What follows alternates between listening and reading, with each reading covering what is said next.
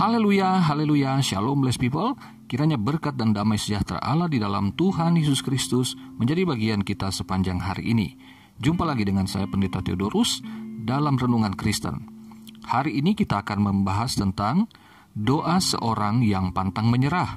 Terambil dari Injil Lukas pasal 18 ayat 1 sampai 8. Begini firman Tuhan. Yesus mengatakan suatu perumpamaan kepada mereka untuk menegaskan bahwa mereka harus selalu berdoa dengan tidak jemu-jemu. Katanya, dalam sebuah kota ada seorang hakim yang tidak takut akan Allah dan tidak menghormati seorang pun. Dan di kota itu ada seorang janda yang selalu datang kepada hakim itu dan berkata, "Belalah hakku terhadap lawanku." Beberapa waktu lamanya hakim itu menolak. Tetapi kemudian ia berkata dalam hatinya, Walaupun aku tidak takut akan Allah dan tidak menghormati seorang pun, namun karena janda ini menyusahkan aku, baiklah aku membenarkan dia, supaya jangan terus saja ia datang dan akhirnya menyerang aku.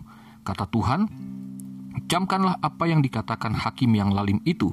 Tidakkah Allah yang tidakkah Allah akan membenarkan orang-orang pilihannya yang siang malam berseru kepadanya? Dan adakah ia mengulur-ngulur waktu sebelum menolong mereka? Aku berkata kepadamu, ia akan segera membenarkan mereka.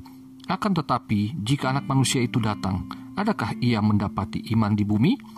Bless people, ayat ini menghubungkan perumpamaan di perikop dari ayat 1 sampai 8 ini dengan pengajaran eskatologis dari pasal sebelumnya. Silakan saudara mendengarkan renungan saya sebelumnya dengan judul Kerajaan Allah ada di antara kamu. Di pasal 17 ayat 20, orang-orang Farisi bertanya kapan kerajaan Allah akan datang dan di ayat 37 murid-murid Yesus yang bertanya, "Di mana Tuhan?"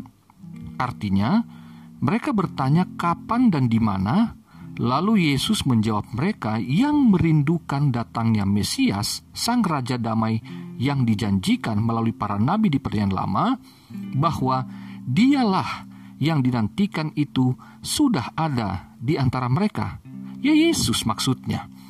Itu sebabnya di pasal 18 ayat 1 Yesus mengatakan suatu perumpamaan untuk menjelaskan kepada murid-murid bahwa kedatangannya yang memberi pertolongan bukan soal kapan dan di mana, tetapi soal sikap yang benar, yaitu selalu berdoa dengan tidak jemu-jemu berdoa dengan tidak jemu-jemu harus dengan iman.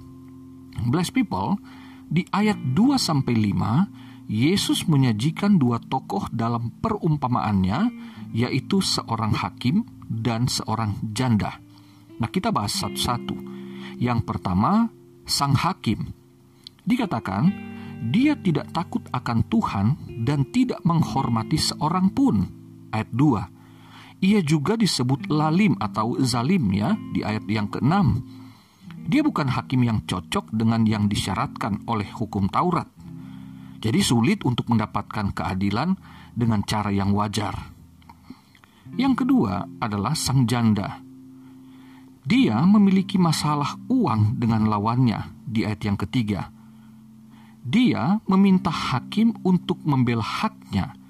Ia meminta keadilan hakim lalim itu satu-satunya harapan baginya. Nah, mari kita lihat respon dari keduanya berdasarkan kisah tadi. Sang hakim menolaknya, dan itu terjadi berulang-ulang di ayat yang keempat. Mengapa? Karena sang janda selalu datang kepada sang hakim dengan perkara yang itu-itu juga di ayat yang ketiga. Rasa selalu datang itulah yang Yesus maksudkan dengan selalu berdoa dengan tidak jemu-jemu. Sang janda pantang menyerah meskipun ditolak sang hakim berulang-ulang. Dan akhirnya sang hakim membenarkan sang janda ini perihal haknya di ayat yang kelima. Sang janda mendapatkan keadilan meskipun sang hakim tadinya ogah menolongnya tetapi karena kegigihannya, akhirnya ia ditolong. Inilah gambaran dari doa seorang yang pantang menyerah, terus berdoa meskipun belum terjawab dalam waktu singkat. Perhatikan, blessed people. sebagaimana sang janda itu fokus pada apa yang menjadi permasalahannya, demikianlah doa kita harus fokus pada masalah pokok, bukan yang remeh-temeh. Sebuah pelajaran penting yang Yesus sampaikan yaitu, camkanlah apa yang dikatakan hakim yang lalim itu. Ayat 6. Di sini, Yesus sedang menunjukkan sisi buruk seorang hakim yang toh dapat luluh juga untuk menolong, meskipun motivasinya ialah supaya jangan terus saja ia datang dan akhirnya menyerang aku. Ayat 5. Jadi hakim itu ingin lepas hubungan dari sang janda setelah perkaranya berakhir. Bless people, Hal ini berbanding terbalik dengan apa yang Yesus katakan tentang Allah sebagai hakim yang adil di ayat yang ketujuh.